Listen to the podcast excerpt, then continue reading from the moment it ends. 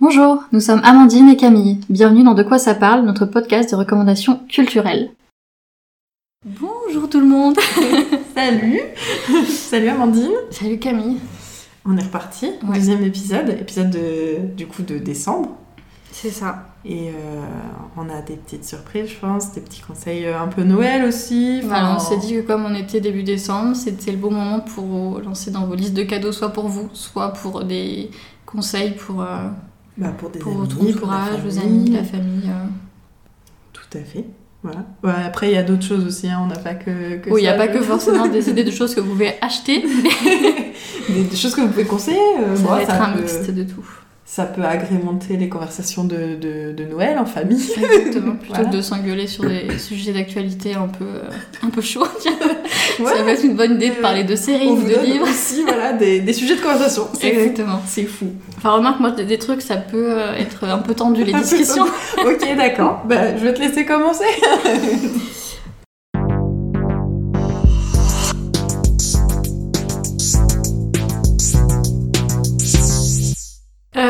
Alors, je vais parler d'une série en premier euh, qui s'appelle Derby Girl. Je sais pas si t'avais vu. euh, Pas du tout. Non. pour le coup, ça me dit rien. C'est sorti fin octobre et c'est disponible gratuitement sur France TV Slash. Donc ça c'est cool, donc tout le monde peut, euh, peut regarder. C'est une série française, c'est une série assez courte, hein, c'est 10 épisodes, ça dure genre 20 minutes, donc tu peux te faire la série en une journée pour le coup. Et donc ça parle de donc, euh, une jeune fille, Lola Bouvier, qui, euh, a fait du, qui euh, fait du patinage artistique et qui voit sa carrière ben, s'arrêter un peu d'un coup suite à une chute et un coup de, de folie, on va dire.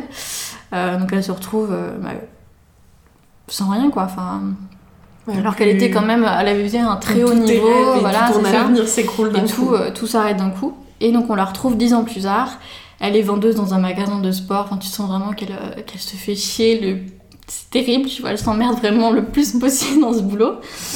Et elle va recroiser une ancienne camarade d'école euh, avec qui elle s'entendait pas franchement super bien, qui est capitaine d'une équipe de roller derby. Donc le roller derby, c'est un sport d'équipe euh, sur des rollers. Après, je peux pas vous expliquer vraiment les règles, l'air un peu compliqué. Mais voilà. Et donc cette meuf, elle va lui euh, un peu la mettre au défi de, de se mettre aussi au roller derby. Mhm. euh. et puis euh, Lola, elle est un peu, elle a quand même pas mal d'ego, tu vois. Se dit bah j'ai quand même fait du patinage, à mon avis c'est un peu la même chose, donc bien sûr que j'en Bah, suis capable compliqué. et bien sûr que je vais être meilleure que toi, tu vois. Et c'est comme ça qu'elle se retrouve à intégrer l'équipe des Cannibal Licornes, qui en vrai sont pas hyper fortes, tu vois, dans la discipline, mais elles sont, enfin, tu vois, c'est des meufs ultra motivées, qui ont vraiment Mhm. juste envie d'être d'être ensemble, tu vois, faire des trucs ensemble. Et donc on va suivre toute son évolution euh, dans cette équipe, et surtout en fait à apprendre à respecter les autres et à travailler en équipe, Ouais. parce est plutôt, euh, quand elle faisait du patinage, elle était coachée par sa mère. Un sport très. Et elle était, toute seule, quoi. euh, ouais. N'y avait pas beaucoup de, de gens autour d'elle. solo et là elle passe à un sport collectif finalement. C'est ça. Et donc elle va aussi se demander bah, pourquoi elle le fait, est-ce que c'est pour elle, est-ce que c'est pour prouver des choses euh, aux autres? Et c'est vraiment cool. C'est super drôle aussi. Franchement, j'ai jamais. Enfin, ça faisait super longtemps que j'avais pas autant ri devant une série. Et il y a un super casting. Ouais. C'est Chloé Joannet, il me semble, ouais, qui fait le personnage de Lola. Il y a Sophie-Marie Larouille Ah, qu'on aime qui bien. joue dedans. C'est un peu pour elle au début, j'avoue. Je me suis mise à regarder la série et qui est trop bien dedans. Et il y a aussi Adrien Méniel. Oui. Dedans. Donc, trop cool. Et il y a même, euh, comment il s'appelle? Nelson Montfort qui fait une petite apparition. Truc complètement euh, absurde. Mais euh, non, c'est vraiment bien. Donc c'est. C'est vraiment une série euh, avec un casting trop cool. Ouais. Plein de meufs ultra badass, tu vois. Et puis le roller derby, c'est un sport. euh, Enfin, moi, je sais pas, ça me fascine un peu, tu vois. C'est, ça a l'air vraiment cool euh, comme truc. Et donc, non, vraiment super drôle. C'est super rythmé. Enfin, c'est très féministe aussi. Ouais. Et ça se regarde super vite, donc génial. très cool. Et puis, ça se- c'est gratuit, donc euh, Donc faut en profiter. faut en profiter. Super. Super, première recommandation bien sympathique pour euh, les petites soirées euh, C'est ça. au coin du feu. Maintenant que on se les pèle. Ouais, ouais, ouais. Alors, Euh, Qu'est-ce que je vais vous. De quoi je vais vous parler, moi? Euh, je vais vous parler, gros coup de cœur. Comme ça, ce sera fait. Je vais le faire maintenant. Comme ça, après, on n'en parle plus jamais. Je pense qu'Amandine, ça fait des années qu'elle m'entend parler, elle en peut plus. Mais je l'ai toujours pas lu, donc. Elle toujours pas lu. Donc j'ai toujours pas réussi à la convaincre. Peut-être que j'arrive pas, peut-être je suis nulle en fait avec ce truc. euh. Non, c'est juste moi qui laisse traîner des, des livres depuis, euh, je sais pas, 3 ans, 4 ans. Je sais Ouais, pas quand le ça. premier tome est sorti.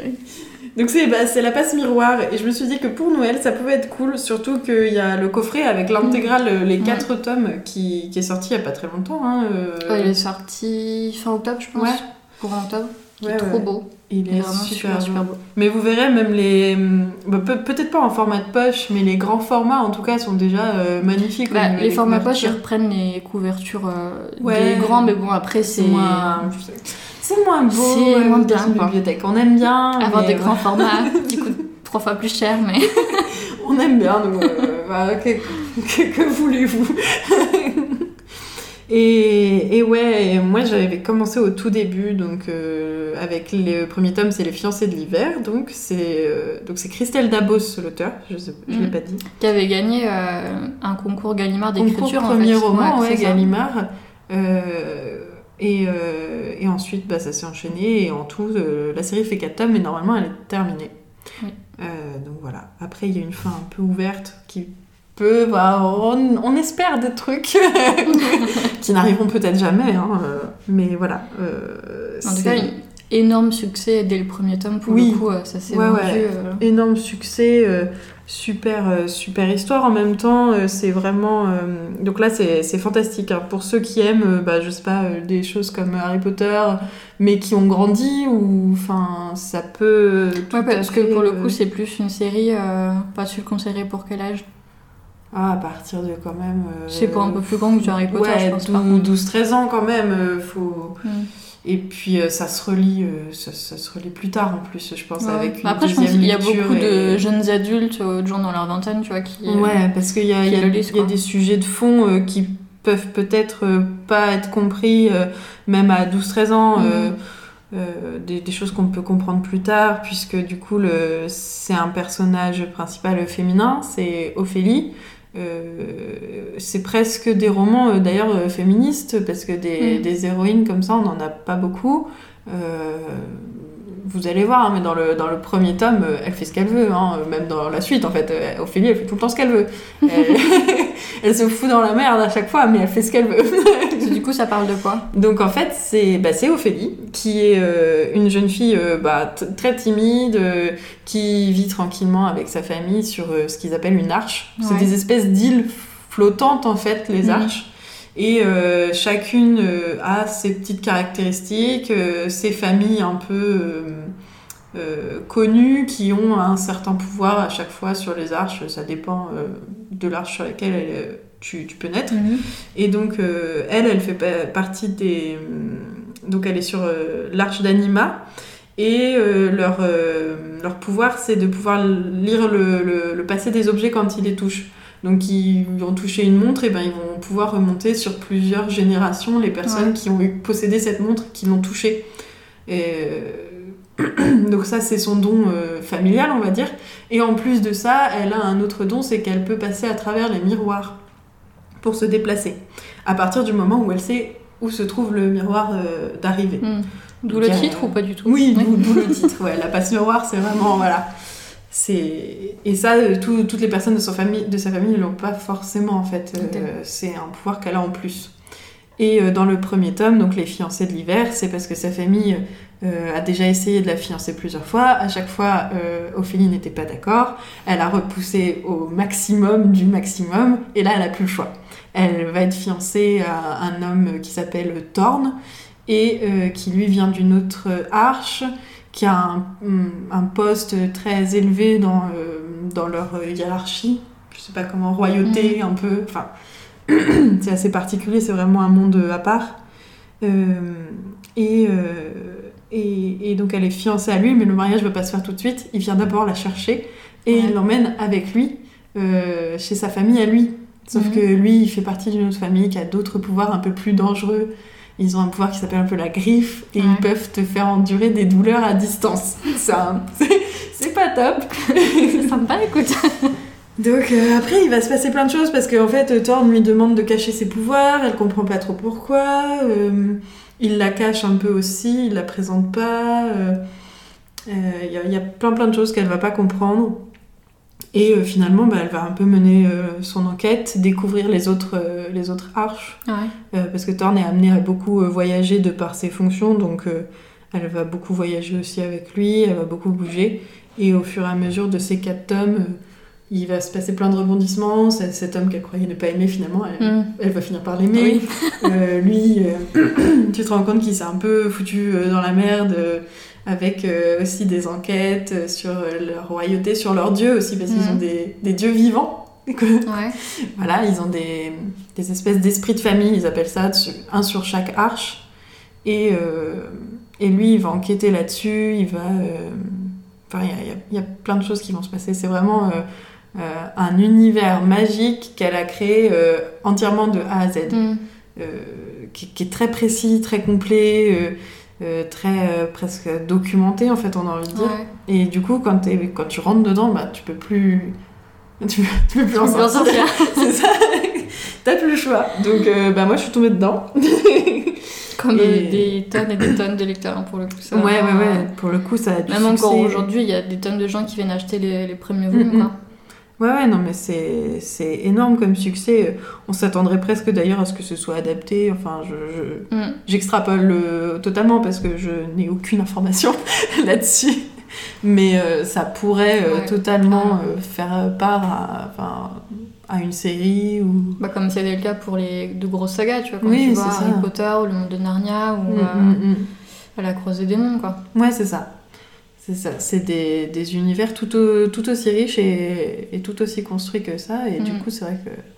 Et puis pour le coup, assez, assez moderne dans sa façon de voir les choses, parce que, comme je l'ai dit, euh, euh, Ophélie, euh, elle, elle va pas attendre que Thorne lui explique la vérité, en fait. Elle va aller la chercher. Et si pour cela, elle doit prendre des risques, elle va le faire. Et c'est dingue, parce que. Elle, elle, elle gère complètement Ouais. elle attend pas après lui, même si, même si lui, il pourrait éventuellement l'aider, mais non, Mm. enfin, elle, fait, elle fait sa vie, quoi. Et même à un moment, euh, dans, dans certains tomes, c'est lui qui est en danger et c'est elle qui va le sauver. Ouais.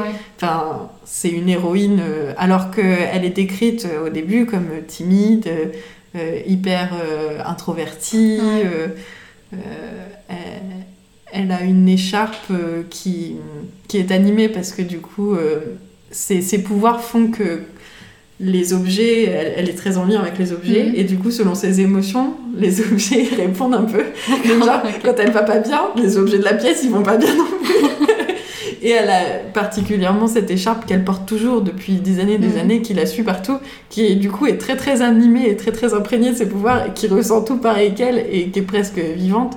Et euh, bah, cette écharpe va l'accompagner dans toutes ses aventures aussi. Enfin, c'est- très.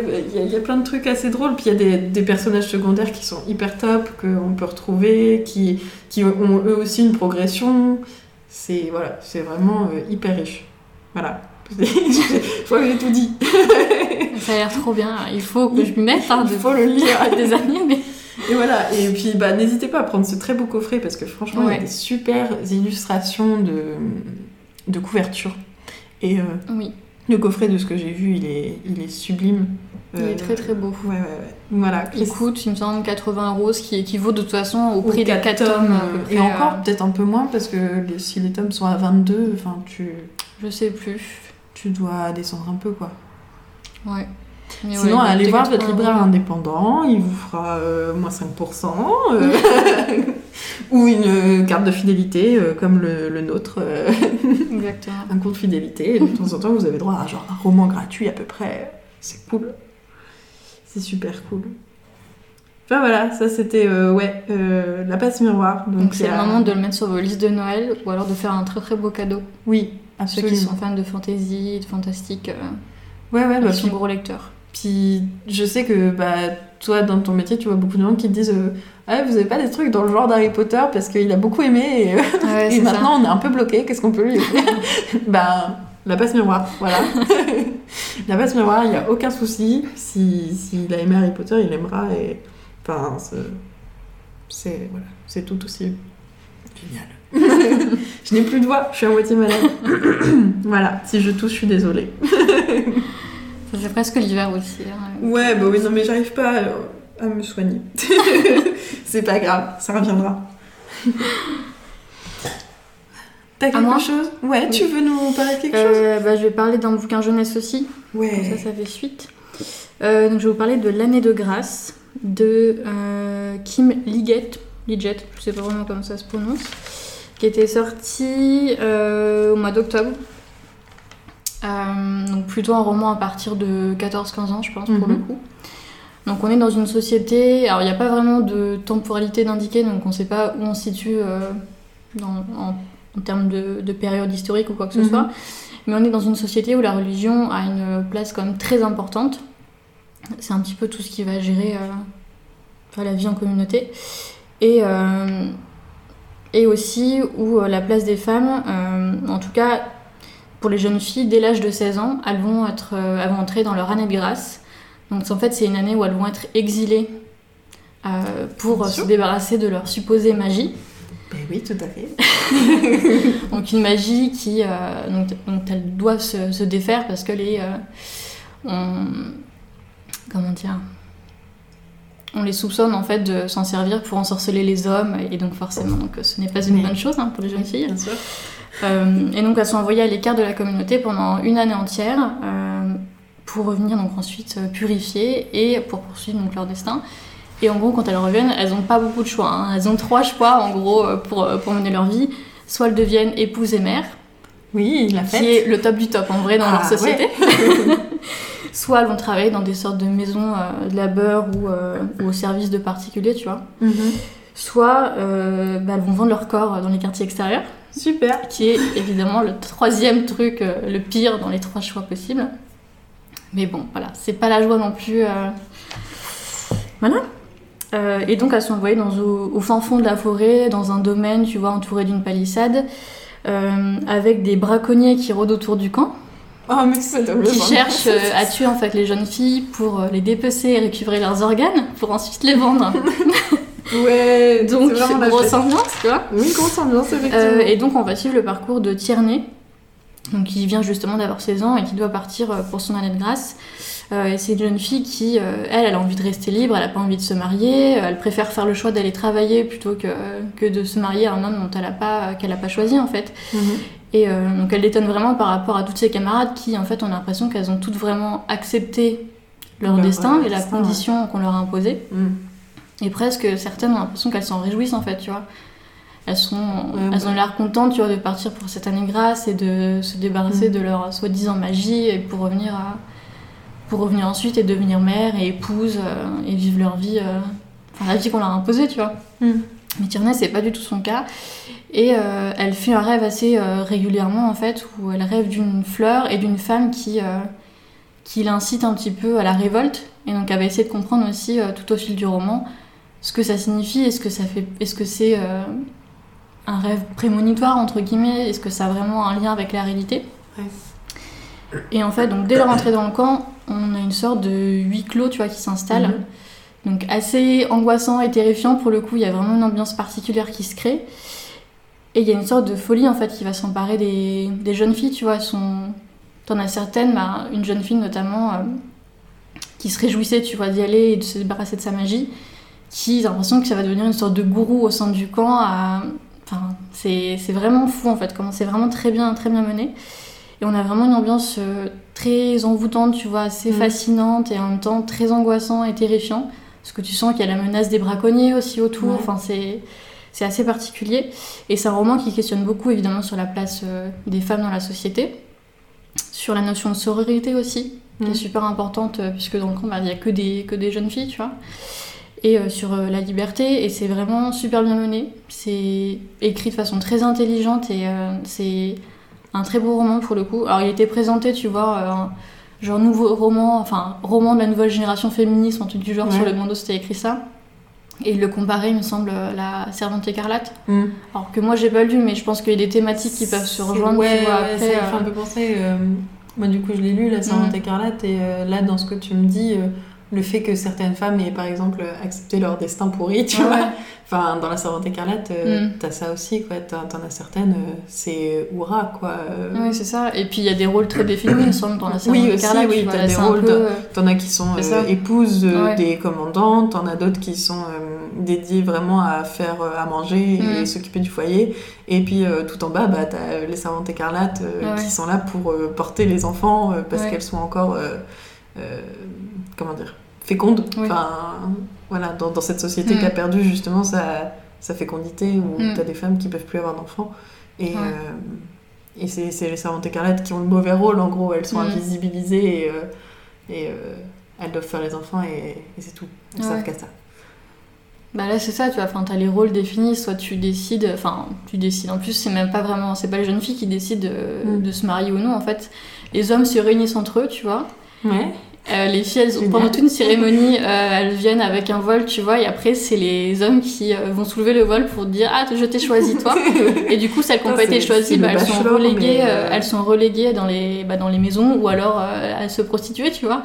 Donc c'est même pas elles qui ont le choix entre se marier Oui. ou à partir travailler, tu vois. Ouais, ouais, bah ouais. Donc c'est terrible, oui, c'est une sorte de bachelor, mais vraiment. C'est Terrible. bachelor, mais hard, tu vois. Donc euh, non, c'est donc je pense effectivement il y a des ressemblances avec euh, la Servante écarlate, Mm, mm. mais euh, mais c'est un très très bon roman, donc on peut offrir. Et ce côté magique, il est présent ou pas Bah c'est assez que- ambigu en fait pour le coup, parce que Que pour quand le elle coup, c'est commence à rentrer- tu vois, avec la servante Ouais. écarlate. Quand tu commences, enfin quand elle commence à rentrer dans le camp, tu sais pas trop en fait si c'est il y a vraiment de la magie en fait, Mhm. si c'est un vrai aspect fantastique du roman ou pas du tout. Ouais. Et en fait, au fur et à mesure du roman, on comprend que c'est. Ben, je peux pas vraiment en parler parce que sinon, ça... je peux pas spoiler, tu vas spoiler.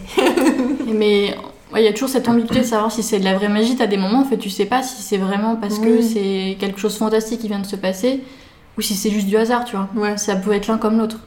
Donc il y a vraiment un truc des, ambigu euh, sur cet aspect de magie, mais qui est super bien mené Mm. en fait. euh, Et c'est très bien. Et c'est pas un roman pour le coup, parce que là ça a l'air très, euh, très déprimant et terrible. Oui. Et ça l'est sur une bonne partie du roman euh, pour le coup. Mais... J'ai vu que quelques épisodes de la série, mais c'est pas. C'est pas aussi horrible, c'est bon. mais c'est quand même assez dur et sombre hein, sur une bonne partie du Ouais. roman, parce que c'est quand même des thématiques. Et du euh, coup, c'est un roman euh, ado? Ouais. D'accord. Alors, moi j'aimais plutôt à partir de 14-15 ans, parce qu'il y a quand même des passages, c'est pas ouf. Et après, bon, jeunes adultes, hein, tu vois, je pense Oui. que ça a parlé à pas mal, euh, Ah bah pas oui, de non, personnes, mais mais, euh, bien sûr, la littérature jeunesse n'est pas consacrée que aux Exactement. jeunes. Heureusement. enfants. Et heureusement parce Mm. on ne lit pratiquement que ça. Oui, moi beaucoup, parce que c'est mon métier, mais- et parce que c'est ma passion, mais... Moi euh, parce que j'aime ça aussi. C'est ça. voilà. Donc, euh, ouais, donc à offrir à toutes les... J'allais dire toutes les meufs, mais en fait même les garçons peuvent le lire. Les hein, garçons, c'est- ouais, non. y Je pense que ça va parler à beaucoup de filles parce que c'est des... une héroïne et que c'est euh, c'est un Ouais, sujet après, euh, ça féminin, dépend. euh. Les garçons peuvent aussi s'identifier à des personnages féminins. Je pense qu'il n'y a aucun souci. Ah ouais, moi je suis d'accord. Après, tu vois, les quand je vois. J'ai beaucoup de, de parents ou de grands-parents qui viennent et quand Mhm. ils veulent un livre, tu vois, par exemple, Non, pour leur petit-fils, bah, il faut que ce soit un garçon. hein. Alors que à l'inverse, tu vois, euh, les filles, enfin, je pense qu'on aurait plus tendance à être capable de s'identifier à un personnage garçon, un héros, hmm. parce qu'on a eu l'habitude en fait, tu vois. Je pense qu'il y a eu beaucoup plus de livres avec des héros que des héroïnes. Oui, oui, on nous a Alors que l'inverse, tu vois, enfin. Parce que dans la culture actuelle et dans le, le monde actuel, la Mm. majorité c'est des hommes. Donc si une femme n'est pas capable de s'identifier à un homme, à quoi est-ce qu'elle va s'identifier du coup bah, va être, c'est compliqué pour nous. C'est vrai dire, que c'est quand même réduit hein, quand tu vois les pourcentages d'auteurs Mm. masculins ça. euh, au, au bac euh, par exemple. euh, y a-t-il beaucoup de. On va en reparler juste après. Oh Transition, transition. Tu veux qu'on en parle maintenant? Bah vas-y, vas-y, balance. J'ai lu le roman de. Enfin, pas le roman, l'essai de Pauline Armange. Euh, moi, les hommes, je les déteste. Je Oui. sais pas si t'as lu. Non, Non. pas du tout. C'est très bien, il faut lire. J'avoue que ce mois-ci, Euh, j'ai pas lu grand-chose. Qui a fait pas mal polémique, évidemment, à sa sortie. Qui a été menacée de censure, bien évidemment. Euh, elle était éditée. Alors, je sais plus chez qui elle était édi- éditée au départ. C'était un vraiment toute petite maison d'édition. C'était donc tout petit tirage. Et après, c'est le Seuil qui a récupéré euh, le Mhm. livre. Donc ça c'est cool parce que du coup il y a eu plus de tirages. euh, Ouais. et ça c'est cool. Et donc elle parle du fait qu'elle se, elle se dit misandre. Elle parle de la misandrie dans son livre. Donc en fait déjà ce qu'il faut dire c'est qu'on n'a pas besoin d'adhérer au, enfin, au fait d'être misandre pour euh, comprendre tu vois, ce qu'elle dit. Enfin, Ouais. Moi je, je pense pas être misandre, enfin je ne suis pas, Mhm. mais je comprends son point de vue tu vois. D'accord. Donc déjà elle, fait un- elle parle d'un truc assez important, elle différencie la misandrie du sexisme ou la misogynie. Mhm. Parce que le sexisme ou la misogynie, ça traîne quand même des siècles de violence et de destruction des femmes, Oui. ce qui n'est pas le cas, tu vois, de la misandrie. Il y a quand même pas le même impact, tu vois, sur la vie des hommes euh, que le sexisme euh, quotidien, tu vois, depuis des siècles. Euh, elle parle aussi du sentiment de colère.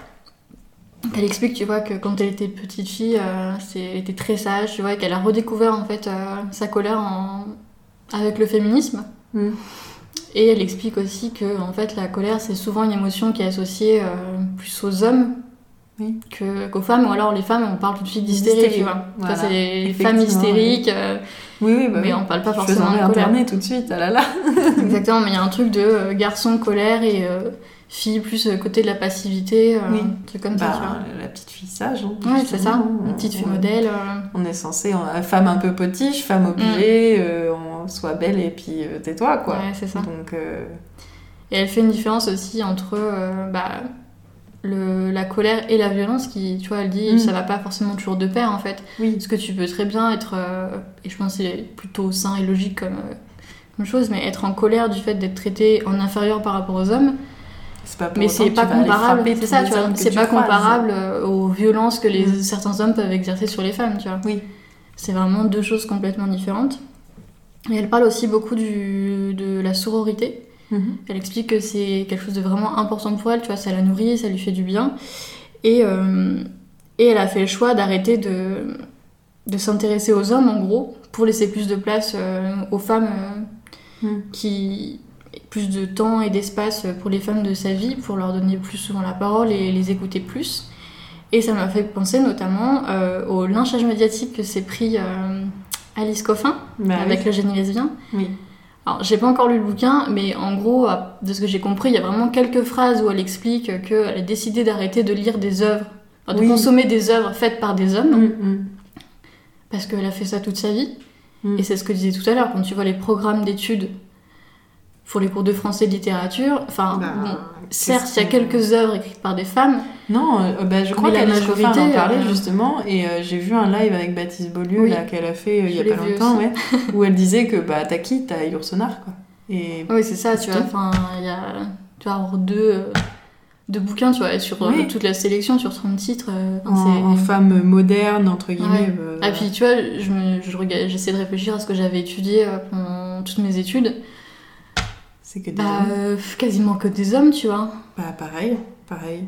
C'est ouf, hein. Tu vois, on a étudié une Thalys Sarraute, euh, ok. Euh, Lafayette, ok. Et encore, tu vois, Nathalie Sarraute, moi je l'ai pas vue euh, à l'école. Ouais. Ça, je suis sûre que j'ai pas vu. Je sais qu'ils l'ont encore au programme là, mais bon, tu vois, ça fait quoi Trois femmes sur je ne sais combien d'hommes, Oui. tu vois. Enfin, c'est ouf. Bah, c'est ouais. Pour ça que je trouve ça dingue qu'elle se soit pris autant de violence et de haine par des médias aussi, même pas que par des gens euh, Mm, lambda mm, et mm, tout. Alors qu'en fait, euh, ça me semble logique, tu vois, de vouloir à un moment donné lire autre chose que, que d'œuvres écrites par des mecs, tu vois. Enfin, et c'est pas Oui. grave. Franchement, je pense que ça va pas beaucoup leur porter atteinte s'il y a une meuf sur Terre qui arrête de lire leurs œuvres, tu vois. Enfin. Donc euh, ça m'a un peu fait penser à ça, tu vois, ce truc de dire, euh, bah, je vais arrêter de lire euh, ou regarder, écouter des, Mm. des œuvres produites par des hommes. Peut-être pas arrêter, mais réduire, réduire, oui, pour se ça, concentrer sur bah, tout ce qui est fait par des femmes. Mm. Là, je, je, je- j'ai plus. Moi j'ai l'impression en que je le fais un peu de euh, façon enfin, naturelle, tu vois, maintenant. De... J'ai vu la vidéo d'une. euh, J'ai plus son nom. Ah là là, je l'aurais pas. ça va pas revenir. Je, crois que c'est une réalisatrice, si je me Ouais. trompe pas, et elle a fait un- une vidéo là qui a beaucoup tourné sur Ah, Instagram, et je l'ai partagée aussi, ouais. Je sais plus son nom non plus, mais. voilà. Et où elle, euh, elle expliquait le, le pourcentage en fait au fur et à mesure de sa vie et comment elle s'est rendue compte au fur et à mesure des, des années dans sa vie euh, de la place que prenaient les femmes dans la société Mm. et surtout dans le, dans le cinéma parce que c'était Ouais. c'est le milieu dans lequel, dans lequel elle évoluait. Et, et c'est dingue. Et elle finissait par dire qu'elle était effectivement euh, euh, en colère de ces chiffres et qu'elle ne s'en satisfaisait pas parce que, bah, encore une fois, les femmes sont minoritaires dans ce milieu-là. Et, euh, et, enfin, et, c'est dégueulasse parce que il y a, il y a plein de femmes qui aimeraient sûrement s'exprimer par le cinéma Ouais. euh, autrement que juste actrice. C'est dans, son, c'est dans son discours à elle qu'elle euh, expliquait qu'elle avait essayé de regarder un film euh, avec un ami. Oui. euh, ouais. Et Ouais. que c'était un perso. Alors je sais pas, c'était produit par une femme, ou Ouais. réalisé par une femme. C'est ça. Et qu'il avait tenu 5 minutes et il s'est endormi. Je sais plus. Son euh, ami s'est endormi, effectivement. Donc euh, voilà, c'est. Je trouve ça fou. Voilà. Je trouve ça fou. Enfin, bref, c'est. Alors le livre est très court donc euh, ça se lit super vite. Euh, c'est super intéressant, très instructif, je pense, pour les personnes qui débutent un petit peu, tu vois, dans leur euh, connaissance et construction autour du féminisme. Et je pense que ça peut être très bien l'offrir à des mecs qui se disent féministes, mais Ouais. qui comprennent pas forcément, tu vois, comment nous on peut vivre les Mm. choses et ce qu'on peut ressentir. Et pour les personnes avec qui sont tu sens que c'est pas perdu quand même, tu vois, parce que si Ouais. c'est quelqu'un pour qui c'est mort, tu vois, tu sais qu'il va Mm. jamais changer d'avis, c'est pas la peine de lui offrir, il va Oui. prendre les pages et le brûler, c'est pas ce qu'on veut. Après, faut pas perdre espoir. hein, Mais- mais bon, c'est vrai que. Mais si vous sentez qu'il y a moyen que la personne évolue. Voilà. et que ça peut amener des débats intéressants aussi, aussi, mais, euh, ça peut être un bon, euh, un bon Mm. cadeau pour, euh, pour aborder le sujet du féminisme. Mm. Voilà. Ouais. Ok, super. Donc, euh, des super recos euh, féministes encore. Je crois que vous allez en entendre oui. beaucoup en fait euh, du féminisme. On avait dit ouais, on fera pas que ça. Mais finalement, bah, figurez-vous qu'on ne lit que ça. Après, comme ça fait beaucoup partie de notre quotidien et Oui. de notre vie, donc forcément ça, Bah, ça se ressent sur nos lectures, je pense, c'est ce qu'on consomme en termes de culture, tu vois. Hmm. Bon. Moi, je voulais vous parler d'une série Netflix que Amandine elle a Oui. regardé aussi. Elle me l'a dit. en Beaucoup de gens l'ont vu, mais Beaucoup de gens l'ont vu parce que elle est géniale. D'ailleurs, le roman a été. Enfin, il est en rupture. euh, bah oui. Ils, sont, forcément. ils font une réédition là pour l'année prochaine, je crois. Mais le roman d'origine, on peut plus l'avoir pour l'instant. Hmm. Donc c'est le jeu de la dame, euh, pour ceux qui n'avaient pas deviné du coup pour l'instant, qui est une mini-série Netflix euh, en 7, épisodes. Assez long par contre, hein, je crois qu'ils Ouais, ils font au une moins heure, 50 euh, minutes, une heure, à peu près. ouais.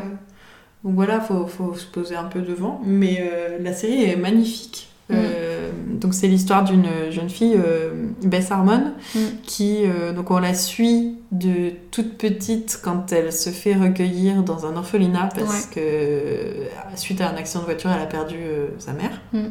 qui était son seul parent et donc elle arrive dans cet orphelinat et ensuite on va suivre toute sa vie jusqu'à jusqu'à je sais pas moi la trentaine à peu près euh, Oui, je pense. Je on pense, sait hein. pas. Je on sais pas sait pas par rapport aux dates. euh, mais euh, mais, euh, en gros, elle va découvrir les échecs dans l'orphelinat avec le concierge au sous-sol, pendant que les autres seront à la chorale ou, ou en train de regarder le, le film euh, du soir. apparemment, c'est ça. hein. Elle, elle, euh, elle s'en va et elle descend au sous-sol et elle joue aux échecs avec le concierge. Et elle va adorer ça. C'est c'est vraiment, on- quand, on, quand tu vois l'épisode où elle découvre le, le jeu, Mm. le plateau d'échecs, est... tu fais ah ok, elle a trouvé le truc Ça, de sa vie quoi. C'est Tu sens dans son regard, elle, en fait, elle, elle peut pas se défaire du plateau, tu vois. Ouais. Elle est et euh, hypnotisée par le truc. Et elle va devenir euh, bah, de plus en plus forte, un génie, un prodige des Mm. échecs, et elle va monter comme ça. euh, alors euh, on va suivre aussi un peu ses, ses périodes un peu d'orne, j'ai envie Mm. de dire, hein, puisque il y a, elle a des problèmes d'addiction. Ouais. Euh, puisque dans l'orphelinat où elle est, quand euh, à l'époque où elle y arrive, après ils arrêtent euh, ça, mais Mm. ils leur donnent deux cachets par jour, Ouais, c'est dont un qui est un, je sais pas, un, un truc pour les détendre, enfin une sorte de c'est- calmant, pas ouais, exactement une ce sorte que de c'est, calmant, mais, des, des pilules vertes. ouais. Et euh, elle va devenir un peu accro à ces pilules vertes parce que quand elle en prend, elle visualise le plateau d'échecs dans sa tête au-dessus de son provoque des lit. sortes de... de- on appelle ça de... De, de- pas de vision, mais Oui, d'hallucination. Ouais, voilà, en fait, d'hallucination. voilà. Euh, de... et, et pour elle, c'est le plateau d'échecs qui Mm. apparaît et elle voit les pièces bouger et elle les fait bouger à sa guise et du coup, elle, ça lui permet en même temps de s'entraîner aux échecs et de Ouais, devenir plus forte. Mais euh, ça reste quand même une addiction à un médicament et à une substance euh, sûrement un peu nocive et pas top. Donc, euh, puis bon, bah forcément, une fois que tu es tombé dans une addiction, c'est compliqué. Donc, elle va aussi avoir Mhm. euh, un problème avec l'alcool plus tard, Ouais. euh, la cigarette. enfin, Beaucoup de choses qui s'accumulent. ouais. Après, ça se pas passe dans les années euh, 60, si je me trompe pas, parce qu'il y a la période de la guerre froide. Je sais plus. C'est possible. je sais Après, je suis hyper nulle en histoire, donc euh, si j'ai dit guerre froide et années 60 et que ça ne correspond pas du tout, c'est normal, ne vous inquiétez pas. Ouais, je suis sais pas rien. très bonne en date non plus, donc euh, peut-être qu'on vous dit n'importe quoi, mais. Les- mais les dates sont affichées hein, dans la série. On va vous rassurer quand même. Et, euh, et du coup, euh, du, du- du coup, pendant cette période-là, de toute façon, la cigarette, voilà, c'est ce que j'allais dire, c'était partout Mm. et c'était pas grave. Et on va suivre un petit peu son, ouais, son parcours de, de génie des échecs comme ça, et puis Mm. aussi son parcours de femme là. Là-dedans. voilà, c'est ce que j'allais dire parce que y a- c'est quand même, il y a quand même Mm. que des mecs en fait autour Oui. d'elle quasiment, tu vois. Enfin, Ouais, ouais, et, et elle les défonce tous Mm. aux échecs, et c'est ouf. c'est ouf, ouais, parce que. Et, et ça va bien leur foutre la haine aussi, et elle, elle va se mettre un, un but en particulier, c'est de battre le grand maître, Mm. euh, qui est donc un russe. ouais. Euh, et pour ça, euh, elle, est, elle est prête à écraser euh, tout le monde. Mm. Sauf qu'elle va se heurter à un joueur un peu plus fort qu'elle, qui, est, bah, qui est américain aussi. hein. Je crois que c'est. le- Ouais, ouais, il est américain. Ouais, ouais. Qui est joué par un acteur que j'adore d'ailleurs, c'est Thomas Brody Sanks- C'était le Sangster. petit, le petit gosse dans Love Actually, non? Euh, oui, c'est lui. de la batterie et tout là. Ouais, ouais. Et puis euh, il a joué dans euh, Le Labyrinthe aussi. Ah oui, c'est joue un vrai. personnage qui s'appelle Newt et euh, ah, je fais un, Ah, je me souvenais plus qu'il avait up. joué dedans. un petit big up à ma copine Newt parce que c'était la première fois qu'elle voyait un personnage Avec avec, son son, prénom écrit pareil qu'elle. Donc euh, voilà, elle était trop contente. j'avais complètement oublié qu'il jouait dans le labyrinthe. Ouais. J'avais complètement. Ouais ouais non mais il a joué là-dedans. il a joué dans Game of Thrones aussi. Ah oui, Il c'est a, vrai. il a un super parcours en fait. Hein, euh, Nanny McPhee. Ça, je me souviens Euh, pas. Mais oui, c'est vrai ouais. Le labyrinthe, euh, du coup les trois, les trois films. Love Actually, enfin il a un beau parcours quand même. Et, euh, et là dans le jeu de la dame, euh, il a une, je, je trouve qu'il a un jeu d'acteur qui est génialissime. Bien. J'étais tellement contente de le retrouver là-dedans. Je me waouh c'est lui. l'actrice, elle est trop bien. Je Et l'actrice est géniale, c'est elle Anya s'appelle Taylor Joy. Et elle a un visage par contre qui me fascine. Elle a des espèces de grands yeux Ouais. qui sont Elle a un- gigantesques. Ouais, Et- vraiment un visage atypique. Et puis je pense que c'est exacerbé aussi par leur façon de filmer Ouais, ça. mais euh, ouais, un visage magnifique. euh, et puis euh, graphiquement, la série est sublime. Mm. Quand Euh, tu vois les costumes et tout, j'adore la manière dont elle est habillée et tout. Tu vois, dans Ouais. les dernières années où elle est plus connue, donc elle a plus d'argent aussi. oui, elle a tout, plus ouais. d'argent. Puis euh, C'est de- trop on, on remarque dans la série qu'elle aime avoir de l'argent, elle, elle Oui, aime s'acheter des belles Et choses elle aussi. adore, en fait, euh, elle est très portée sur la mode, tu Oui. vois. Enfin, dès les débuts, on sent Ouais, que. Bah, elle est un peu, tu sais, quand elle arrive au, au lycée pour la première fois, Mm. les autres filles se moquent d'elle parce Oui, parce qu'elle est qu'elle habillée est- tout le temps pareil ça. et elle a ces espèces d'uniformes qui viennent Mm. de l'orphelinat qu'elle a ouais. toujours eu et, et euh, je pense que ça a dû la traumatiser un petit peu, peut-être un léger harcèlement scolaire euh, là-dessus et puis Mm. euh, du coup euh, l'envie de bah, d'être comme les autres et, ou d'être meilleure en plus. Mm. Encore une fois, hein, son problème peut-être avec la, la concurrence. l'envie peut-être d'être meilleure et du coup euh, c'est vrai qu'elle va beaucoup aimer la mode et puis elle a des Mm. costumes qui sont top et j'ai vu euh, Netflix ils ont fait un post où ils montraient ses costumes justement Ouais. et en fait la- ils mettaient que la costumière elle avait euh, euh, tout choisi pour que ça rappelle le jeu d'échecs, le plateau d'échecs. Elle a Ah. beaucoup de trucs rayés Ouais. et beaucoup de noir et de J'ai blanc. pas fait gaffe. Enfin, je regarde du Ouais, coup c'est pour, ça. pour une analyse. Mais beaucoup, ouais, beaucoup de, de carreaux, Mhm. beaucoup de, de rayures euh, et, et de noir et blanc Ouais. pour rappeler les, les plateaux d'échecs en fait. Voilà. Trop bien. Donc la costumière a réfléchi jusque-là, c'est quand, même, euh, quand même énorme. Et euh, ouais, non, su- super belle série, ça se regarde très très vite du coup, parce que c'était Moi, je l'ai regardé en une après-midi et soirée euh, Ouais, c'est ça. à la suite. bon, j'ai mis plus de jours. mais...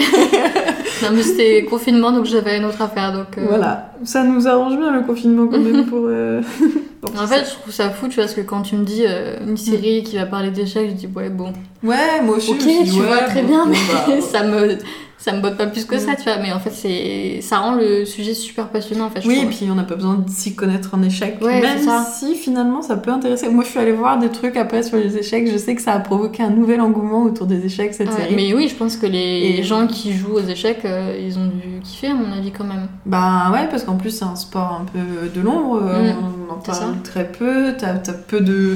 Enfin, je sais pas si tu croiserais le, le grand maître euh, français par exemple dans la rue. Je sais pas si tu le reconnaîtrais, moi. non. C'est très peu médiatisé, tu vois. Pas du tout. un truc. euh, qui paraît que ça a lancé un nouvel âge d'or des échecs.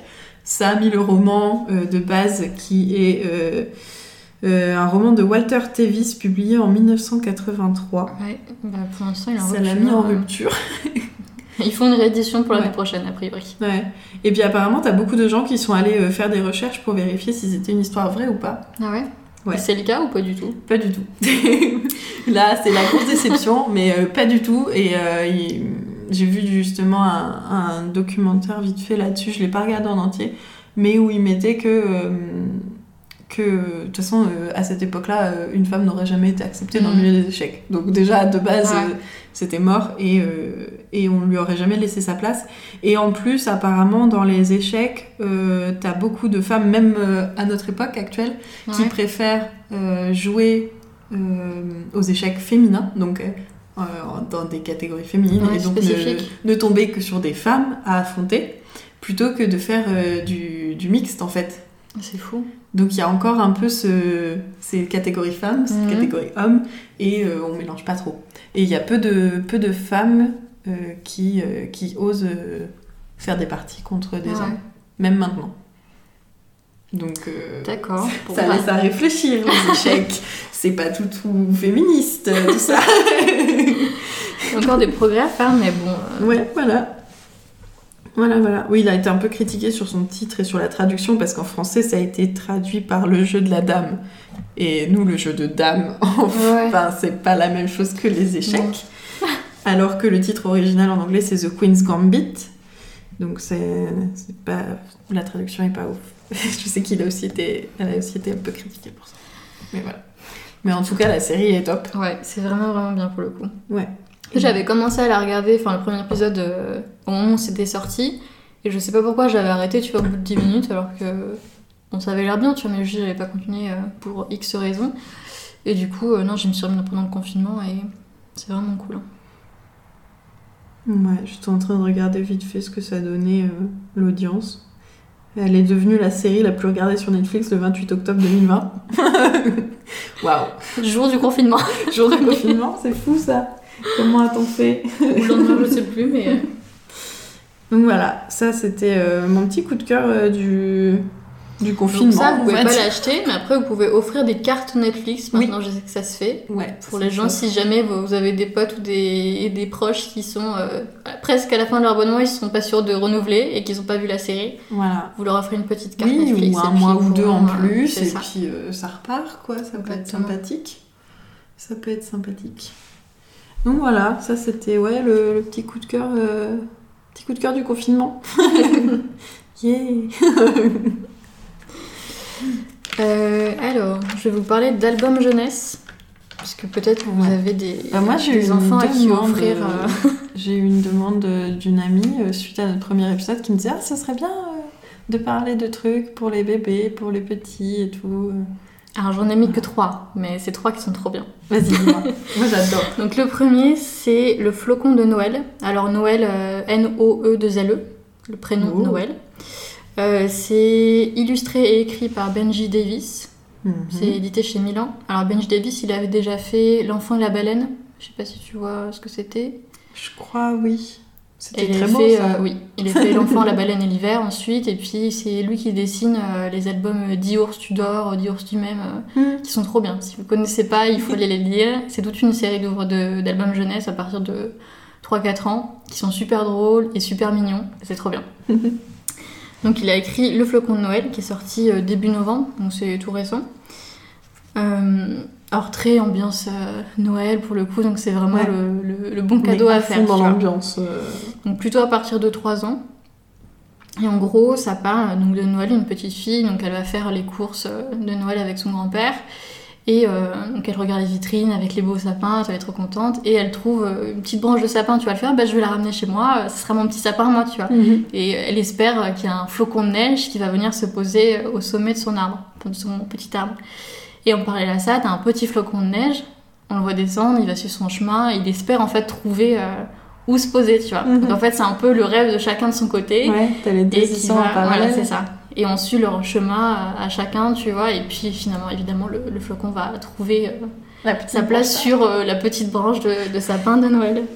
Et c'est trop mignon. C'est tout doux. On est vraiment dans la magie de Noël. C'est vraiment un truc euh, plein de tendresse et tout. Et des couleurs euh, très douces. Mhm. Donc c'est un super album à offrir pour le coup.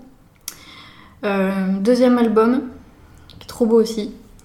Euh, donc chez l'école des loisirs dans la collection Kaléidoscope. Mhm. Euh, ça s'appelle Toi et moi, ce que nous construirons ensemble, de Oliver Jeffers.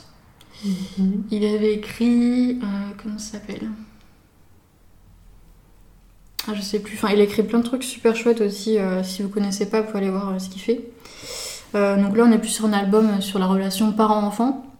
Donc très bien à offrir pour euh, les nouveaux parents ou ceux qui vont avoir des bébés. euh, c'est, je pense que c'est un super cadeau. Donc il va parler sur euh, du partage, de la transmission, enfin l'amour filial et tout. Et c'est trop joli et tout. Enfin, pareil, c'est dans des tons assez doux. euh, donc très beau aussi.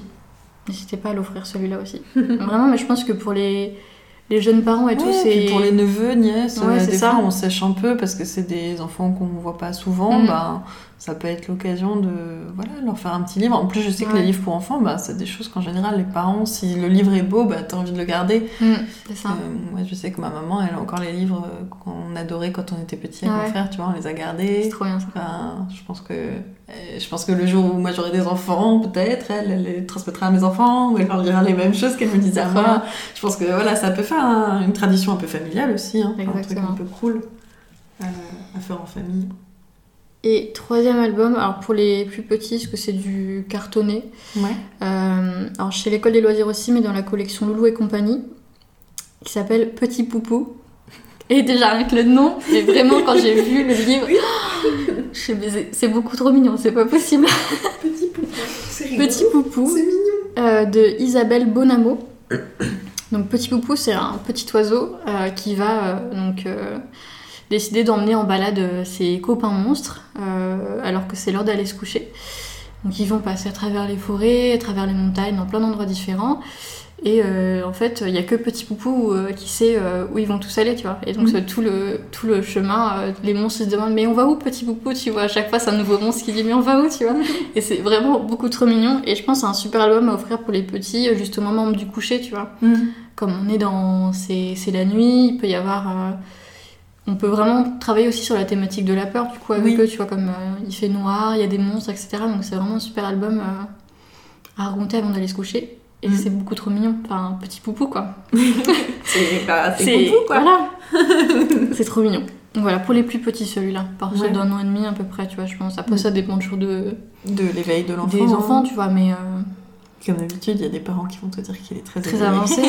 les enfants sont tous des Ils génies. sont hein. tous Mais, des génies. Voilà, un troisième album. Après, il y en a vraiment plein qui sont sortis en ce moment, euh, qui Ouais. sont très chouettes. Il y en a, ah, je sais plus comment il s'appelle. euh, Autour de l'hiver et tout, qui est trop beau aussi. Et j'ai mangé le nom. Je vous le mettrai, euh, on le mettra sur le compte Instagram euh, si je retrouve. On mettra peut-être d'autres Oui. recommandations. euh, D'ailleurs, bah, post. coup, on en profite, hein, on a un compte Instagram. Exactement. Et puis, du coup, peut-être que vous avez déjà entendu l'autre épisode, mais il est disponible sur les plateformes bah, SoundCloud, Spotify et sur Apple Podcast. C'est Voilà. ouf. Nous, on n'en revient pas d'avoir notre voix sur Spotify. on est encore genre, waouh. C'est très étrange. D'ailleurs, on ne se reconnaît pas quand on parle. non, c'est très bizarre. J'ai l'impression que c'est une autre personne. Je reconnais Camille. Et ben, moi, je te reconnais toi, Ah mais bon, moi, c'est vraiment bizarre. Et je vous jure que je ne m'entends pas comme ça, en vrai. Ah non, moi non plus. Je n'ai pas la même voix à l'intérieur de moi-même. Ce problème de, ouais, de Ouais, dissociation totale Ouais, de la ça. personnalité, c'est ouf. Ouais, donc je vous mettrai peut-être d'autres coups d'albums jeunesse. euh, Ben ouais, puis après, euh, même si euh, dans les choses, commentaires vous voulez dialoguer, nous on est là, on peut vous répondre si par vous message, avez, ça nous fait toujours plaisir Oui, de vous répondre. c'est ça. Donc si vous voulez d'autres recos, même par message, de l'aide éventuellement pour des cadeaux de Noël. On est là pour vous conseiller. Voilà, on peut. On a plein de choses dans notre hotte. Moi, je vais parler d'un truc vieux, Oui. mais neuf. Ce sera mon dernier truc euh, pour aujourd'hui. J'ai vu qu'ils allaient ressortir un coffret Ouais. de tous les épisodes du manga Nana. Alors, je sais pas si tu connais. Ah, c'était. Attends, ça parlait de quoi? Parce que je, pense que j'ai vu des Ça épisodes. parlait de deux filles Ouais. qui s'appelaient Nana, Ouais. toutes les deux, et euh, y a, qui ont des caractères très différents Mhm. et qui vont finir par euh, devenir colocs en fait. Ouais, j'ai vu des. Et- Alors, j'ai pas tout vu, je pense, mais euh, j'en ai vu une partie. Et alors moi, quand j'étais ado, ça fait quand j'étais longtemps. ado, tout le monde lisait ça. C'était euh, Mhm. genre la grande mode. Il fallait lire Nana parce que c'était trop bien. Toutes les filles, on avait Nana. Tu vois Toi, t'as lu les mangas du coup? Ouais, j'ai lu les mangas Parce qu'il y a un animé, il me semble. et ils ont fait l'animé. Ouais, moi je pense que j'ai. Je lisais pas de manga Ouais. quand j'étais ado, donc euh, j'ai vu euh, une partie Et- de l'animé, mais j'ai pas et vu. juste là, ils vont ressortir des coffrets collector. Je crois qu'il y en a un qui sort en, en décembre. C'est le coffret Blu-ray. Ouais. Et en janvier, euh, 5 janvier, je crois. Donc euh, ça peut être une précommande de Noël. hein, euh. ça marche aussi. Euh, ils sortent le coffret euh, DVD. Et euh, il est trop beau. Trop trop beau. J'ai commencé à voir qu'il y avait des influenceuses sur les réseaux sociaux qui les avaient reçus. Et Ah ouais. je suis dégoûtée. je veux être une influenceuse. Donnez-moi des likes. Juste pour recevoir des trucs On comme veut le ça. coffret Nana, écoute. Voilà, je veux le coffret Nana, débrouillez-vous. Et, euh, et ouais, donc j'avais envie de vous en parler parce que c'est vraiment, euh, un- c'est vraiment mon adolescence en fait. Et ça me fait kiffer de voir qu'ils ressortent ça maintenant, Mm. comme ça, là. euh, et que les influenceuses qui ont à peu près mon âge aussi, elles sont en mode Waouh, trop bien Bah pareil, tout pareil. Donc c'était ouais, c'était l'histoire de deux filles qui s'appelaient Nana. Donc il y en avait une qui était euh, assez euh, grunge, hein, les cheveux noirs, coupe au carré, rouge à lèvres noir, euh, plein de bagues euh, et euh, chanteuse du coup de dans un groupe de rock. Ouais. Et l'autre qui était par contre très très fleur bleue, très euh, petite fleur, robe rose, etc. Et, et finalement, c'est un petit peu le, le- le destin qui va les, les faire se rencontrer, puisqu'il y en a une qui, qui part à Tokyo, si je me souviens bien, pour son groupe de musique, et l'autre pour euh, retrouver son amoureux. Ouais. Euh, les études, c'est pas du tout son truc. euh, elle a tout, tout foiré. Et elle, elle explique d'ailleurs au début de la- du manga, si je me souviens bien, qu'en fait elle tombe amoureuse de, du, de tout le temps du premier mec qui passe. Mm. Euh, donc elle est tombée amoureuse de tous ses profs ou presque. Enfin voilà.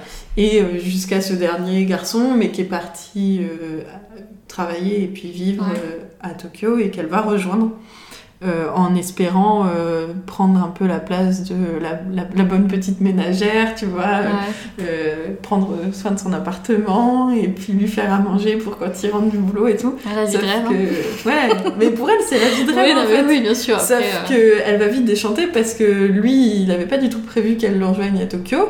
Euh, il n'a pas très envie d'avoir euh, Bobonne euh, tout le temps dans Ouais. ses pattes. Euh, lui, il avait pris son indépendance, son appart, machin. Et si je me souviens bien, il finit même par la tromper, du coup. mhm. Et elle, à ce moment-là, elle se retrouve bah, seule dans une grande ville qu'elle connaît pas. Ouais, ça. Sans savoir quoi faire. sans savoir quoi faire. Et euh, du coup, elle va tomber sur euh, Nana. Je crois qu'elles retombent l'une sur l'autre. Elles étaient déjà tombées l'une sur l'autre dans le train pour aller à Tokyo. Mhm. Et elles avaient rigolé sur le fait qu'elles avaient les mêmes prénoms. Et que c'était marrant parce qu'elles sont totalement différentes. et euh, elles se recroisent et elles vont décider de, bah, d'habiter ensemble. Ce qui leur permet de faire des économies et tout. Et puis après, on les suit euh, justement dans, dans, dans tout ça. Donc c'est euh, oh, c'est du shoujo, hein. c'est assez fleur bleue, bah, surtout pour le côté de la nana Ouais. très, très fleur bleue justement. Mais on a l'autre partie un peu plus rock, rebelle, euh, grunge. Euh, Elle, elle veut pas Mhm. d'enfant, elle veut pas s'installer avec son mec parce qu'elle en a un, ils sont dans le même groupe de musique. euh, elle est quand même jalouse et attachée à lui et ouais. ce genre de choses. Mais, euh, mais elle veut pas euh, justement de la vie bien rangée que Nana, elle, elle veut. Donc c'était un peu marrant d'avoir les deux visions d'ailleurs. Je sais pas comment ça a forgé mon enfance. je ne sais pas du tout, mais ouais, c'est c'est assez drôle. Et donc Bah, voilà, après, les deux un se- super animé. euh. Les deux visions, tu vois, se... comment dire Il y en a pas une qui, Hmm. qui vaut mieux que l'autre, tu vois, ça dépend toujours de- C'est ça. des envies de chacun. hein. c'est ça, et puis tu vois que ça marche pas forcément euh, comme, toujours comme tu l'as prévu non plus. Oui, c'est ça. Il faut te réadapter, que peut-être ta vision elle va évoluer et changer Mm. aussi. Euh, parce que bah, dans l'histoire, elles évoluent aussi euh, en habitant l'une avec l'autre. Ouais. Ben, peut-être que la nana un peu crunch, euh, elle devient un- légèrement plus euh, fleur bleue grâce à Ouais, c'est ça, je pense qu'elles apprennent l'une de l'autre. euh, Et l'autre, ça va peut-être l'endurcir justement Mm. euh, l'épreuve avec euh, son copain et puis le fait d'habiter avec Nana qui est Mm. très indépendante finalement. Donc donc c'est ouais. Donc c'était 21 tomes. J'ai- Je suis en train de regarder et c'était en, en mars 2009 que ça s'est arrêté. Voilà, mais c'était c'était trop bien. et voilà. Et donc je me dis que pour Noël, euh, ce petit coffret de Nana euh, pour euh, pour ceux qui n'ont pas vu la série ou pour ceux qui veulent la revoir et la, la voir même, la garder, ça peut être super cool. Je pense qu'il va y avoir beaucoup de gens nostalgiques qui vont l'acheter, tu vois. avis. Ben ouais. oui. Mais j'ai l'impression qu'ils ressortent pas mal de vieux mangas, tu vois, en ce moment, ou alors ils font des gros coffrets. euh. Ben, je pense que les mangas reviennent un petit peu euh, à la mode en ce moment. Je Mais ça fait que quelques années hein, penses, que, hein. c'est... que ça explose. hein. Oui, oui, Bah, D'ailleurs, C'est un peu les meilleures ventes en, en librairie maintenant. euh, c'est des rayons qui sont, Mm. qui sont super. euh, Enfin, qui tournent beaucoup. Ah ouais. Toi-même, tu sais. Oui, oui, oui. Non, puis on en, on en lit, on en lit pas mal. C'est... Ça arrivera peut-être les recos euh, manga euh. Oui, j'en ai pas lu beaucoup en ce moment, mais euh, Bientôt, bientôt. Moi, je viens de m'acheter le tome 7 de l'Atelier des sorciers, mais je vous en parlerai peut-être une prochaine fois. je n'ai pas acheté encore. Mais, mais ça ne saurait tarder. C'est, le Ah ouais. seul, c'est la seule série où je suis à peu près à jour, parce que Oui. sinon, c'est. Ah non Ah si Je regarde, Si, si, je regarde ta bibliothèque aussi en même temps que toi et je fais Ah non, c'est vrai. C'est la seule. Mais Mhm. c'est pas grave, hein, écoutez. Il y aura d'autres co, il y a, d'autres choses dont on vous parlera euh, en manga en tout cas. Est-ce qu'il y a autre chose dont tu veux nous parler Euh, oui. Je vais parler au moins d'une BD. Celle... Ah non, celle-ci, tu l'as pas lue, tu m'as dit. Je l'ai pas lu. Je vais en parler, mais euh, rapidement, je pense. Euh, je vais parler d'une bande dessinée déjà, Mhm. qui s'appelle Le Baron, de Jean-Luc Masbou, et c'est édité chez Delcourt. Euh, alors, je ne sais plus quand est-ce que c'est sorti ça. Ah, c'est sorti le 28 octobre, donc euh, vraiment juste avant. Juste avant, hein. C'est- pas ouf hein, pour les, Je peux. pour les auteurs et tout ça, mais bon. Euh, donc ça parle d'un personnage qui a réellement existé donc, euh, au XVIIIe siècle, donc le baron de Munchausen, Oui, c'est Ça. ça. Donc qui était un officier et un mercenaire euh, pour euh, l'armée russe et qui est devenu en fait un héros euh, très populaire de la littérature allemande par le récit de ses exploits. Je vous fais de la, de la SMR, je, je Avec l'ouvre les à côté pages du livre. je sais pas si vous entendez, mais elle craque, c'est trop bien. Et donc la BD, ça va parler de, de ce personnage-là, donc qui est connu effectivement pour, euh, pour ses histoires complètement dingues euh, qu'il prétend avoir vécues en fait. Et, euh, et donc à un moment donné, il y a quelqu'un qui va décider de, faire un livre avec tous ces, tous ces récits. Un livre qui va tomber entre les mains du baron, puisque c'est un colporteur en fait qui va venir dans le petit village où, euh, où il habite depuis quelques années maintenant, tu vois, dans un château un petit peu euh, à côté quoi. Et donc il va finir par avoir ce livre entre les mains. Et donc t'as tous les gens du village qui vont un petit peu se mettre tous ensemble pour essayer de le faire venir à l'auberge pour qu'il fasse une lecture, tu vois, du, du bouquin avant que le colporteur il ait à repartir. Donc ils vont tous euh, se mettre un par un, tu vois, pour essayer de le convaincre. Et donc ils passent euh, la moitié de la BD, tu vois, à refuser d'y aller, mais du coup à chaque fois, avec euh, chacun des personnages qui vient essayer de le convaincre, il va raconter un de ces épisodes-là, tu vois. Donc c'est vraiment des trucs complètement farfelus et improbables, tu vois. Tu sais que c'est des mensonges, mais en même temps, il est tellement, c'est un personnage tellement attendrissant, tu vois, et, et gentil, qui donne vraiment, enfin, il croit vraiment, tu vois, à tout ce qu'il raconte, tu vois. C'est, enfin, vraiment trop bien. Et c'est, euh, c'est un dessin qui est très beau aussi. C'est assez coloré, c'est, vraiment très très beau. Euh, donc pour le coup, vous pouvez l'offrir à tous les gens qui sont fans de BD, pour ceux qui aiment bien tout ce qui est, euh, c'est pittoresque, euh, l'aventure, des choses assez loufoques, mais quand même Mm. avec euh, un peu de poésie dedans. Pour le coup, c'est une très bonne idée cadeau. Et ouais, c'est vraiment une, un très très bel objet pour le coup. Ouais, non, il est, elle est très jolie là, j'étais Ouais. en train de regarder. euh, Et puis c'est une BD, tu vois, qui, qui fait du bien à lire. Tu vois, c'est pas un sujet euh, grave ou déprimant, donc léger, euh. c'est, ça fait du bien aussi de lire des BD, enfin des choses cool. Bah, Et t'as pas envie de te flinguer après, quoi. Surtout pour les offrir à Noël. C'est Ouais, euh, où on a besoin de légèreté. Mm, Je pense en plus en ce moment. c'est ça. Donc ouais. Ouais, non, elle est très jolie. Une très belle couverture euh, bleue et. Enfin, bleu, verte et violette Ouais. qui, qui Très tranche. très beau. Et j'ai lu aussi une autre BD euh, qui s'appelle Malgré tout de Jordi Lafèbre et c'est édité chez Dargo. Euh, ça, quand est-ce que c'est sorti? Je ne sais pas. Un Oh, Il n'y a pas peu- très longtemps. hein. Peut-être octobre ou novembre. Ouais. Alors, pas novembre, Enfin, c'est sûr. Confine- Confinade Euh, Septembre ou octobre en tout cas, Mm. c'est c'est pas très très vieux. Euh, c'est une histoire d'amour, mais avec une narration à reculons. Donc en fait, la BD elle commence au chapitre 20 Mhm. et on remonte euh, au fur et à mesure de la BD euh, dans le temps. Ouais. Et donc on, euh, on va. quand au, au début de la BD, du coup, ils sont, les deux personnages principaux sont retraités. Mhm. Et du coup, on va remonter bah, de plus en plus loin dans leur jeunesse et Ouais. euh, découvrir comment leur relation s'est construite euh, et comment, euh, comment ils se sont rencontrés en fait. Mm. Donc la jeune femme, elle est mère de, la- de sa ville, il me semble, et lui, il a passé beaucoup de temps en fait sur les bateaux, il était marin, puis après il est revenu, il a bossé dans une librairie, puis il est reparti, enfin bref, il a une vie un petit peu... euh, Ouais, plus dissolue. c'est plus- ça, quoi. Il a bougé un petit peu partout. Et c'est trop mignon. Pareil, c'est une BD, tu vois, c'est... C'est tout doux, tu vois, ça fait du Mm. bien quand tu les lis, c'est un truc... euh, enfin, c'est... Feel good, tu vois. C'est Mm. pas du tout... euh, euh, et Jordi Lafèvre, c'est celui qui avait dessiné pour euh, Les Beaux Étés, Mm. Oui. qu'on adore. Si vous connaissez pas, pareil, c'est trop bien.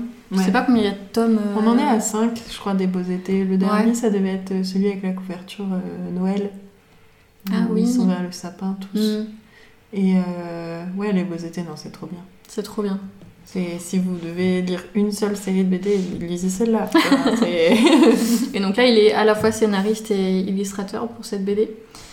Et c'est trop bien. Donc vous pouvez l'offrir à, je sais pas, tout le monde, à tous les gens qui sont. euh, qui aiment bien les comédies Mhm. romantiques, euh, qui ont envie d'un truc. euh, ouais, puis ça peut être peut-être et- un beau message, je sais pas, à des grands-parents. euh, mm, Je pense que une, une BD sur euh, toute une narration de vie et d'histoire d'amour, Ouais. bah pourquoi pas. Ouais, le, le, le principe de partir, tu vois, de chapitre 20 et de remonter, c'est c'est trop bien. Puis ça donne à, un autre angle, tu une vois, vision, ouais, de- vision de leur histoire de leur d'amour, histoire, et c'est trop bien. Et les dessins sont super beaux, évidemment. Bah, de ce oui. du... J'adore parce qu'il a toujours des personnages très expressifs, en fait, je trouve. Ouais. Les couleurs sont super belles aussi. C'est très doux aussi, je trouve, euh, les, les trucs qui sont Mm. utilisés.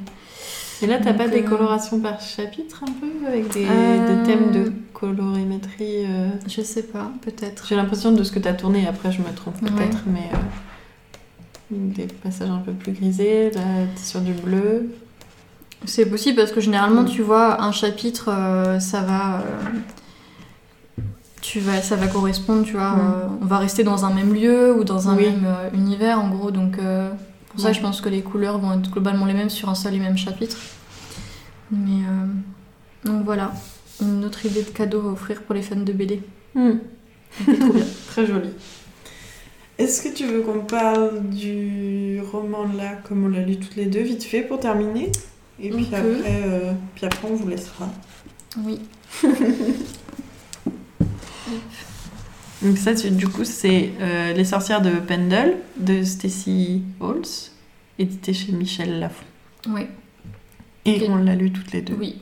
Est sorti à la rentrée littéraire, me Ouais. de septembre. Ouais, je pense qu'on l'a eu dans l'office ouais, de septembre ou octobre, Mm. à la médiathèque. Et euh, je l'ai trouvé trop cool. Euh, je sais pas si tu veux commencer ou tu veux que je commence dessus?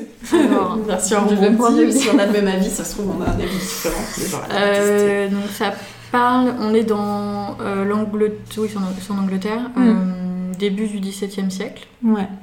et on a une jeune femme, donc de 17 ans, Fleetwood, qui euh, plusieurs tentatives pour tomber enceinte. Alors elle tombe enceinte, mais à chaque fois C'est des fausses couches. Mm. Et on a une période où, bah, en fait, ça serait bien qu'elle donne un héritier euh, à son mari. Mm. Voilà. Et elle va rencontrer une jeune femme un peu par hasard euh, dans les, Ouais, une dans les rencontre bois, dans les bois, ouais. dans son domaine, etc. Qui s'appelle Alice Gray et qui, en fait, c'est une sage-femme Mm.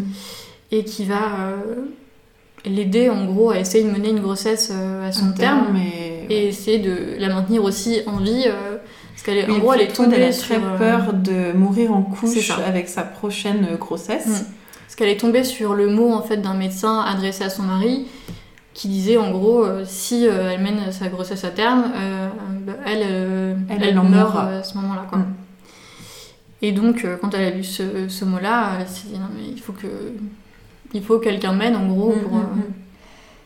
pour mener cette grossesse à terme et que j'y laisse pas ma vie aussi quoi. Ouais. Et donc on va les suivre toutes les deux. euh.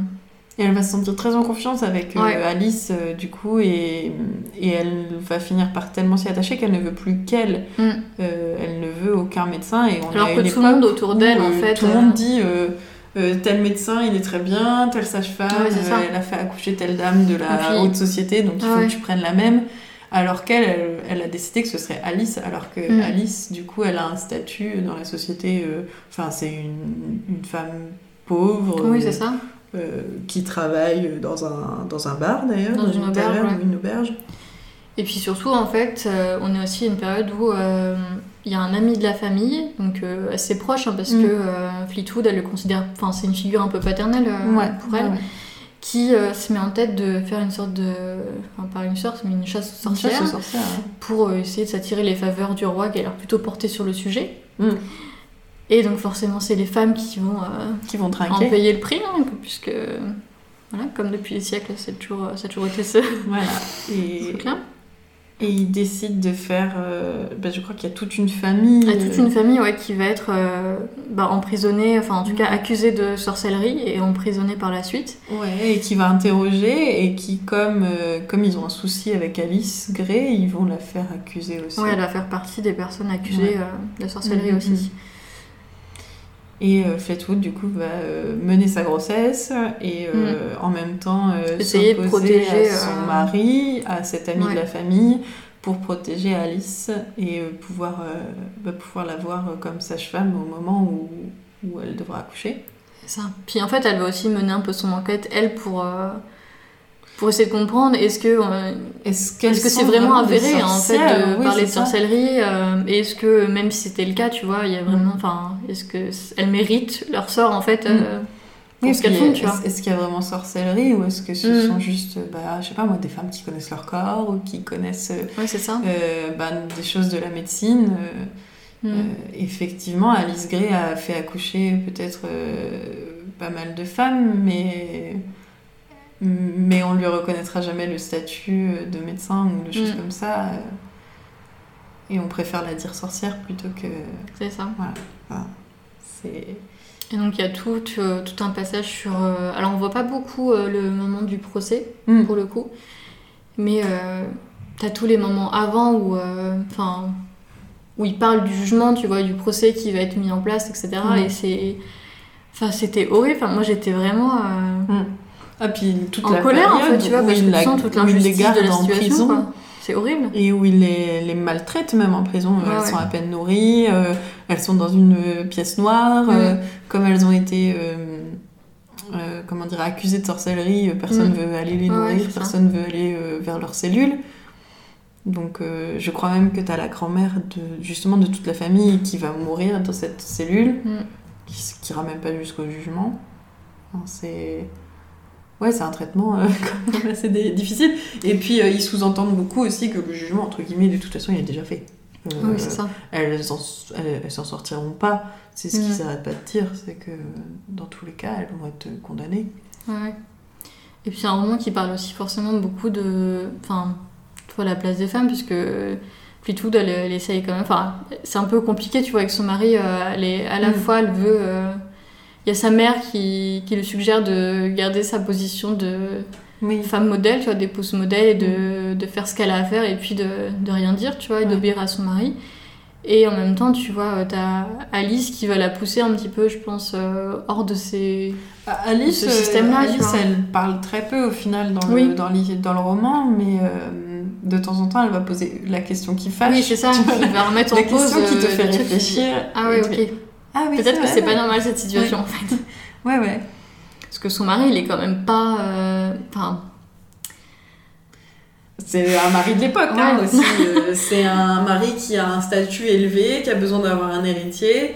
Euh, D'ailleurs, il va même jusqu'à se trouver une autre nana, euh, Mm. la mettre enceinte et euh, la loger dans une autre maison à quelques kilomètres pour, pour avoir un héritier, peu importe Mm. euh, à quel prix, et que ce soit avec, euh, avec Fleetwood ou pas. euh. Si c'est pas avec Fleetwood, c'est pas grave. Ouais, on- ça sera avec une on autre, en a une euh, autre. euh, ouais. donc, ouais, bah oui, bah après, c'est un, voilà, c'est un mari d'époque. il, est, il est d'époque. Il- Comme le mobilier. Non, ouais, c'est... mais c'est un, un super roman. Moi, je l'ai Ouais. lu hyper vite en plus. J'ai trouvé que c'était très fluide. Bah, je l'avais commencé il y a un petit moment déjà, et puis euh, je sais pas, je, je l'avais laissé de côté, je l'avais pas repris, et je l'ai lu bah, du coup pendant le, le confinement. Et c'est vrai que je l'ai lu assez rapidement aussi pour le coup, une fois que j'étais dedans, euh, Mm. mais qui est vraiment bien pour le coup. Ouais, puis une, une super fin. Moi, je me souviens que la fin est. tu fais waouh! Ouais, ouais. Donc voilà, à lire, à offrir aussi, hein, Oui. pour le coup. euh, c'est un espèce de mélange, oui, de romans euh, historiques euh, et de... Bah, c'est ce qu'ils mettent sur le truc. Oui, et féministe, entre guillemets, mais... ouais, la, la partie historique est pas mal euh, sympa. Je crois que moi, j'ai Mm. fait des recherches en plus après. En fait, Ouais. je passe ma vie à faire des recherches, à mettre en pause. Faut, genre, faut jamais regarder The Crown avec moi. Je vais tout le temps vérifier si tout s'est vraiment passé comme ça. Toutes les 5 minutes, je suis sur Wikipédia en train de taper Mais il me semble que le roman là c'est basé sur Ouais, des. C'est des faits réels. hein. Ouais, ouais. J'étais allée vérifier, je crois. Je crois qu'ils en parlent à la fin du livre d'ailleurs. Ouais. euh, Ils expliquent euh, que ça a été romancé et que oui, le personnage de Fleetwood effectivement euh, n'existe peu modifiés, pas. tu vois, mais que euh, mais que les sorts, enfin les Cette chasse aux sorcières a été, a été faite existé, euh, réellement. Ouais. Ce qui te fout encore plus les boules. Voilà. non, puis c'est un, un- un beau roman grand format aussi avec Ouais, des il est très beau, une belle couverture. très belle euh, couverture. Avec une corde euh, de Dit comme ça, ça a pas l'air super, Ça- mais il y a plein de motifs floraux, il y a des renards dessus. enfin, Ouais, ouais, ouais. Oui, parce qu'il y a un rapport à la nature aussi qui est assez, euh, assez prenant euh, au niveau de la forêt, au niveau Mm. de, de tout ça. Parce que cette forêt, elle a quand même un rôle. Hein. Fleetwood, elle y retourne plusieurs fois. euh, la, la nature aussi, le fait de... Mm. Elle se barre souvent à cheval aussi. Enfin, c'est... Ah ouais. Bah D'ailleurs, c'est Alice qui va lui dire que de monter à cheval pendant sa grossesse, c'est pas dangereux si elle est habituée à monter et Mm. qu'elle continue. Enfin, c'est une vision hyper moderne euh, parce que à cette époque-là, bah, t'étais enceinte, tu gardais le lit presque. Ouais. Tu devenais invisible, tu restais dans ta chambre et tu te reposais le plus possible.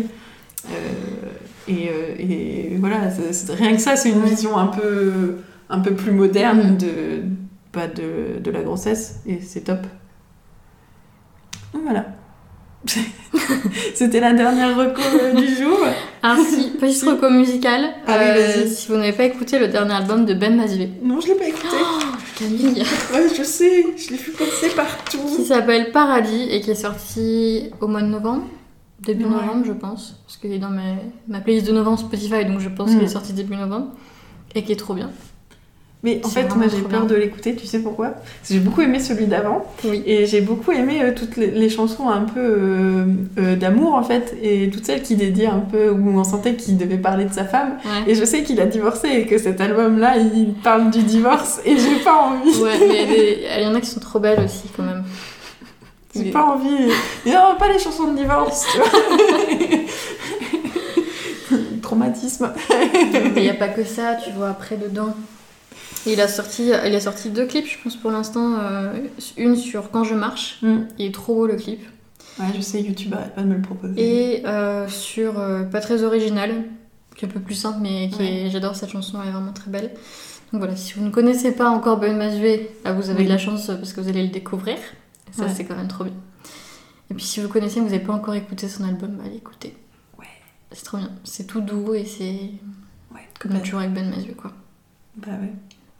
Et ben je vais faire ça. voilà, je n'ai plus le choix maintenant. Bon, ben on espère que ce petit épisode de décembre vous aura plu. Que Ça vous aura donné des idées, ouais, des petites idées euh, pour les cadeaux de Noël. Ou pour Euh, vous aussi. Voilà. Euh, un message. un message pour Noël, n'hésitez pas à aller voir vos petites librairies indépendantes, par exemple. N'hésitez pas euh, à aller voir vos commerces locaux. Je pense qu'ils ont bien souffert euh, de tous les confinements. Ouais. Et, euh, et puis, ouais, les, les artisans, les choses comme ça. Allez si acheter à manger chez les restaurateurs aussi qui, Ah eux, ne peuvent pas ouvrir.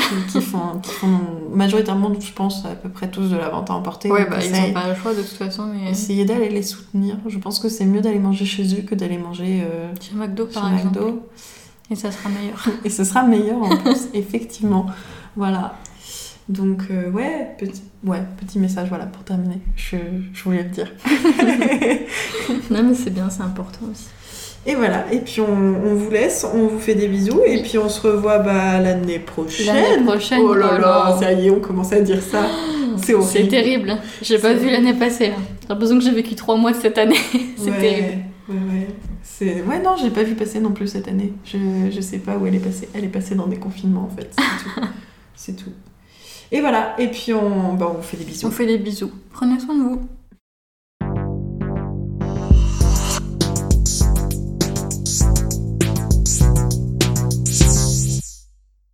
Vous venez d'écouter un épisode de De quoi ça parle.